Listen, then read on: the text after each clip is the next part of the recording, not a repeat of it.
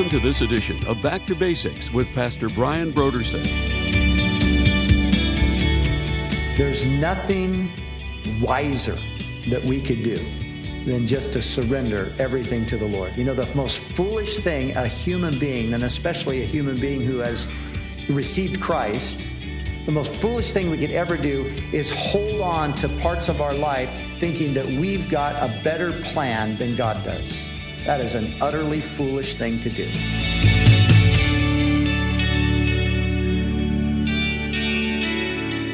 Today on Back to Basics, Pastor Brian continues his study in the book of Genesis. Join us as Pastor Brian concludes his teaching on Genesis chapter 22 in a message titled Abraham, Tried and True.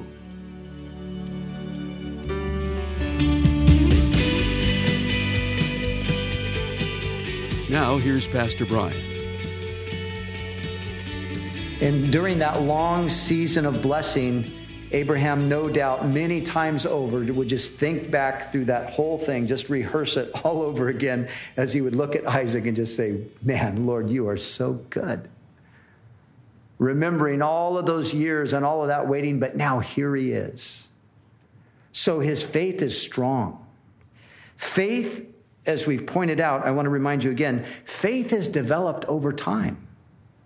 We are not great men and women of faith overnight, it's a process. Our faith is developed over a period of time. God is doing something in our lives that's, to some extent, it's taking a lifetime. Faith is developed over time, and faith begets greater faith. So, how do I grow in faith? Well, I grow in faith by exercising faith in the things that God brings my way. And the Lord, of course, is wise and he's gracious and he's faithful. As Paul reminded us, he's faithful not to allow us to be tested beyond what we are able. If this would have taken place immediately after the birth of Isaac, who knows whether Abraham could have handled it or not? Probably not. That's probably why it didn't happen then. And, and likewise with us, we can have this kind of confidence that God is not going to allow us to be tested beyond our maturity level, if you will. And he's going to bring along things that are designed specifically to take us sort of a step at a time up the ladder of faith. So faith begets greater faith. But there does come a time in our lives when God then begins to expect from us greater steps of faith, greater acts of faith deeper trust in Him because we've got this long history behind us. I can think of times over the years where I've gone through things and then maybe some years later I'm going through something similar and I'm you know I'm wavering. I'm thinking oh I you know I don't know. I and, and the Lord will remind me wait a second you've been through this before haven't you? Remember what I did back then? Oh yes. And looking back on the faithfulness of God in those past seasons it strengthens us to face the present season, knowing that God brought us through that. He's going to bring us through the present crisis as well. So faith begets greater faith. Abraham's faith is now fully mature. And so the test is a test that is suited to his faith, really. And this is where we see what Paul said about Abraham really clearly. Let me remind you of what he said in Romans chapter 4. He said, Abraham did not waver at the promise of God through unbelief, but was strengthened in faith, giving glory to God, being fully convinced that what he had promised he was also able to perform. Now, Paul sort of uses these words to describe the overall picture of Abraham's faith. Surely they're applicable in this particular situation, especially in this situation, because this is what we see. He does not waver at the promise of God whatsoever. There's no indication in the text that Abraham wavered at all. Certainly, he was emotionally disturbed, as we pointed out. He was mentally probably confused, but yet there was absolutely no wavering. He immediately, unquestioningly, moved ahead in obedience. He didn't waver at the promise of God. And you see, God will bring us along, and He then will expect from us progress in our faith. And ultimately, he's, he's wanting to bring us to the place where we're not wavering at the promises of God any longer where we're not hesitating or we're not grumbling or we're not trying to talk God out of a particular situation. We're just simply saying, Lord, I trust you. That's where God is working to bring each and every one of us to. Sometimes I'll talk to a person who has been with the Lord for many years, but strangely enough, they're, they're sort of looking to the Lord to deal with them today like he dealt with them 15 or 20 years ago when they were new in the faith. And it, it, doesn't work that way. You deal much differently with a baby or with a child than you do with an adult, don't you? And of course, as a parent, you deal much differently with your adult children than you do with your little children. And if you, you know, reverted to dealing with your adult children like you dealt with your little children, it would be odd. It would be a strange thing. It would be wrong. But, you know, sometimes you'll find a person who's, who's wanting that same sort of thing that they had in their immature state, and, and God's not God's not working that way. I remember some time ago talking to a fella, and he was, it was crystal clear to me that God was encouraging him to take a step of faith, to move on from, from where he was at. But he, he wasn't willing to do it. He was afraid to do it, basically. And he said, Well, I'm just waiting for God to speak to me like he did 20 years ago when he got me to where I'm at today. And I responded to him and said, God's not going to speak to you that way. 20 years ago, that's how God spoke to you because you were 20 years more immature. But now, after these 20 years, you, you shouldn't expect that same kind of thing from the Lord. The, this is how the Lord's speaking to you. And he, he's wanting, you know, basically what he was saying is, I'm not going to take a step of faith until I can see that everything's going to work out. Well, what kind of step of faith is that? It's not a step of faith, right? If I can see how everything's going to work out, there's absolutely no faith involved in what I'm doing. It's when I can't see it. It's when it doesn't you know, seem to make sense. I was talking to one of the young guys today, and uh, I asked him, he's dating a gal, and they've been talking a little bit about marriage and all of that. And he, I said, you know, have you guys set a date? And he said, no. He said, you know, you know, try, we're trying to kind of pencil it out, you know, and it just doesn't seem like it's it's working out. He's talking about the, the financial element of their lives. And I just looked at him, I said, Oh, forget that. Don't even bother with that. It'll never pencil out. the question isn't, will it pencil out? The question is, what is God calling you to do? And you know, that same thing is true all across the board in life we tend to want to sit down and map it all out and make sure that it, we can figure it all out and we've got it all planned in advance and we just see how everything's going to work out. And then we say, okay, I'm launching out in faith. No, we're not launching out in faith. No, we're launching out in faith when we look at it and say, you know, this, this doesn't pencil out. This doesn't make sense. Now, I'm not promoting irresponsibility, but, you know, God does things a lot different than the world does them. He does things a lot differently than we would quite often do them. And so we have to be aware of that. This command from God to Abraham made absolutely no sense in light of what God had previously told Abraham. Didn't make a bit of sense at all. It seemed completely contrary to everything that Abraham was anticipating.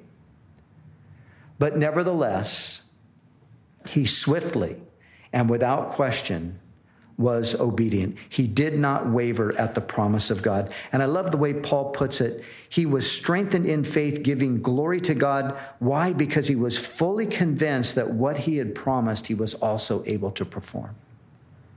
And that's where God wants us to be. He wants us to be convinced, fully convinced that what he's promised, he's able to perform.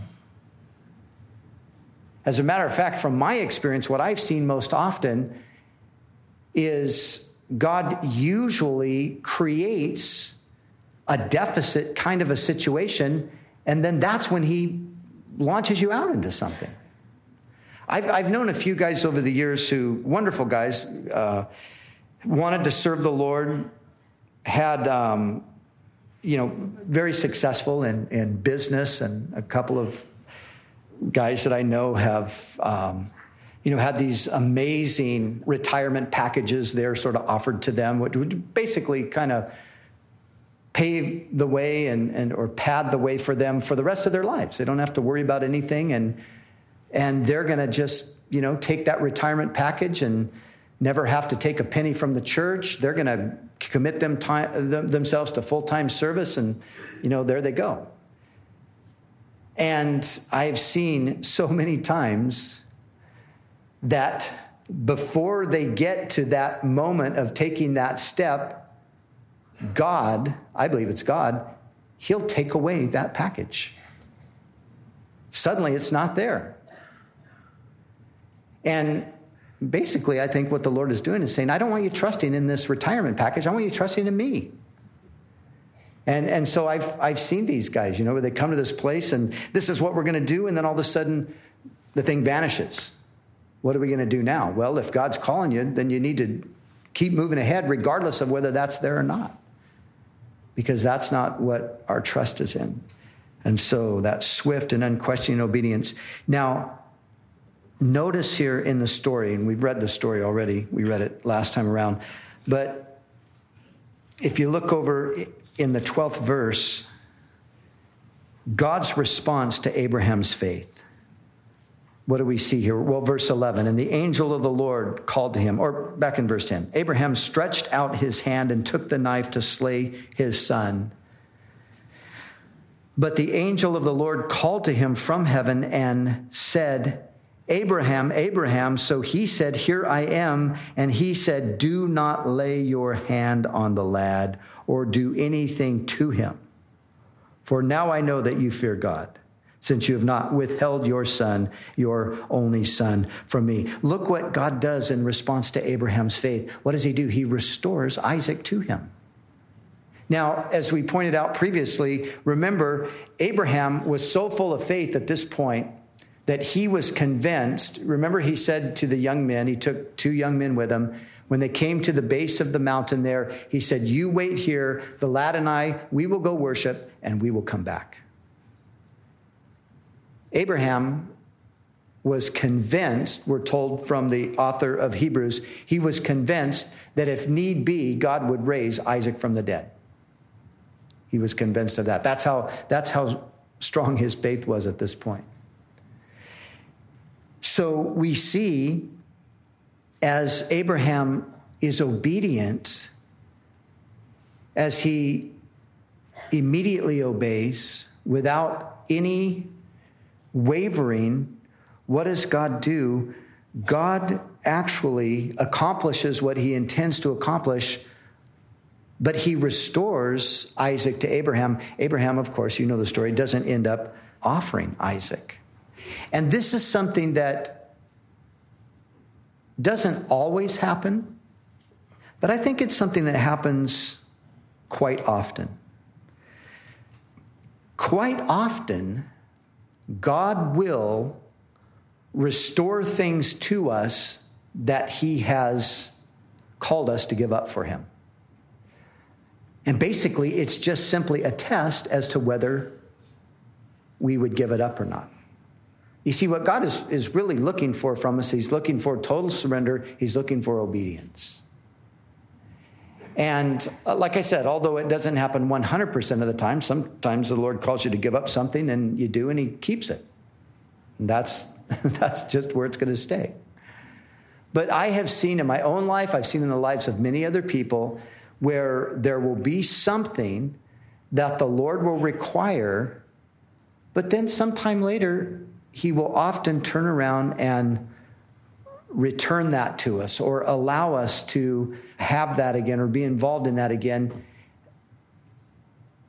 And, and I think, you know, in one sense, it, it's simply because at that point we have got the right perspective on it. When you can give something up to the Lord entirely, then that's where your perspective is right. And that's where God is free to then restore that thing to you.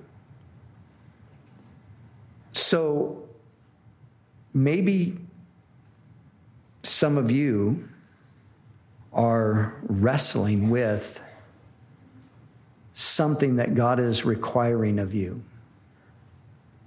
You know that God is speaking to you about laying that particular thing on the altar. He's been speaking to you about it. And He's brought you here tonight to speak to you with a megaphone about it. And maybe it's painful emotionally, it hurts.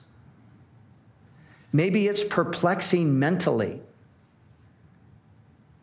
You just you can't figure it out. But Lord, if I let go of this, then what about that? And, and what about the other thing? And what about those promises that you made? And but you know, until you let it go, until you surrender it over to Him, you're, you're not going to be able to move forward in faith and you're not going to really be able to enter into the blessing. And that's what we see again with Abraham. Isaac is restored to him. And then as we read on, the, the promised blessings are reaffirmed to him. And what we can do through lack of faith is we can find ourselves sort of stuck in a place where we can't progress any further because until we deal with that one particular thing, until we get that one thing settled with the Lord, you know, I, I just can't move. I can't advance. It's only when I let it go, it's only when I release it. Then I can move ahead, and you never know uh, you know, here's the thing sometimes we're holding on to something because we think, well, you know, if I let this go, I'm going to be deprived. If I let this go, I'm going to miss out. If I let this go, eh, you know, we can develop all these things. But actually, the, what the Lord has planned is if you let this go, He's got something else even more exciting for you. And by holding on to it, by failing to surrender it, you're depriving yourself of entering into that greater blessing and, and experience that God has. You see, when we refuse to respond in faith, we in the end are just hurting ourselves.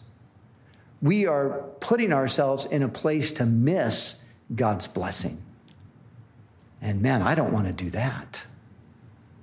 I want to experience God's blessing. So if there's something, as we think back over that uh, list that we mentioned earlier, if there's something, if it's a family thing, and God's saying, put it on the altar. If it's a ministry thing, God's saying, put it on the altar. If it's your career, the very thing that you work so hard for, but God's saying, put it on the altar. If it's your possessions, if it's your dreams, whatever it is, God is saying, put it on the altar because ultimately He wants to bring a greater blessing to you. But you can't get the blessing till you let go of the present thing and surrender it to Him. There's nothing wiser that we could do than just to surrender everything to the Lord. You know, the most foolish thing a human being, and especially a human being who has uh, re- received Christ, the most foolish thing we could ever do is hold on to parts of our life thinking that we've got a better plan than God does. That is an utterly foolish thing to do. You cannot possibly improve on God's plan. You can't even remotely improve on it. But as long as you hold on and refuse to let go, you, you can't enter into it. But you see, we have to remember that God's plan for our lives is based upon his love for us and, and him knowing better than we what he intended for us when he created us. So don't hold back. I, I think back in my life, you know, my greatest regret is that I did not surrender to Christ sooner. I have absolutely no regrets becoming a Christian. That was the greatest thing I ever did. But my one regret is that I didn't do it sooner. I had a couple of years of sort of, you know, bouncing in and out and, you know, kind of, you know, sort of playing games with the Lord, so to speak. And I did that simply because I thought that I might have a better plan for myself than God did. And I can stand here and testify to you today that was an utterly stupid idea. And now I look back, and even though, you know, it's just a couple of years, I look back and think, oh, I, I wish I could have had those years back. What was I thinking? Why was I holding on? How was it that I was ever so, so foolish as to think that I should hold on to some part of my life? Let it go. Put it on the altar. And again, as Paul said it, in Romans 12. I beseech you, therefore, brethren, by the mercies of God, present your bodies a living sacrifice, holy, acceptable to God, which is your reasonable service. Paul says, I beg you, I plead with you. I plead with you by the mercies of God. Think of all that God has done for you. That's what he's saying. And of course, all that God has done for us, Paul had just been expounding that in those first 11 chapters of Romans.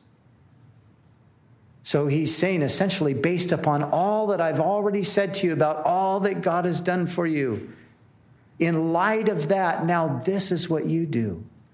And this is your reasonable service.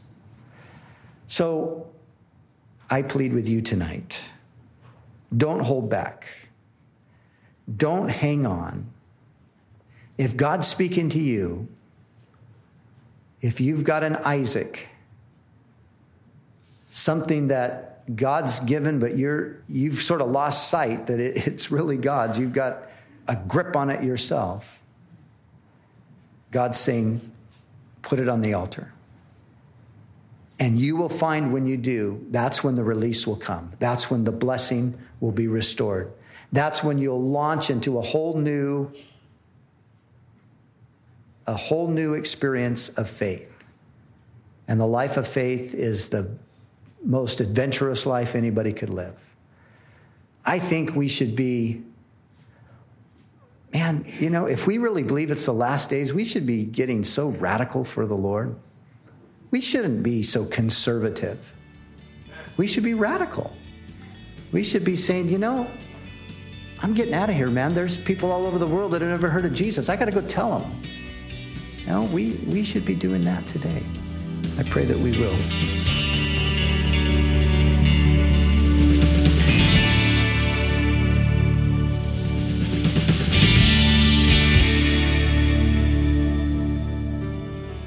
For the month of November, Back to Basics Radio is offering a book titled A Non Anxious Presence How a Changing and Complex World Will Create a Remnant of Renewed Christian Leaders by Mark Sayers. According to Sayers, we're living in between two eras an era that is passing away and an era that is not fully formed. This has created a context of confusion, stemming from the influences of both the passing and forming eras. He calls this time the gray zone. It is a time in which we are living that has caused a cultural mood of anxiety, which has the ability to paralyze rather than prosper. We not only live in an anxiety infected culture, but many have become anxious presence themselves. So, in his book, A Non Anxious Presence, Mark Sayers explains how to identify, navigate, and adapt to this gray zone phase of global culture. He argues that the only solution for an anxious presence is the presence of God Himself. This book will give you a personal awareness of the times in which we live and help you develop a non anxious presence. So, we encourage you to call us right now at 1 800 733 6443 or visit us online at backtobasicsradio.com to order A Non Anxious Presence How a Changing and Complex World Will Create a Remnant of Renewed Christian Leaders by Mark Sayers. And when you give a gift to Back to Basics, we'll send you this book as our way to say thank you. We do appreciate your generous support of this ministry. We'd also like to remind you that all of our other resources are waiting for you at backtobasicsradio.com or by calling our request line at 1 800 733 6443. That's 1 800 733 6443. Our desire is to encourage you in your daily walk with God. We'll continue next time with more valuable insights from Pastor Brian as we study together in the book of Genesis.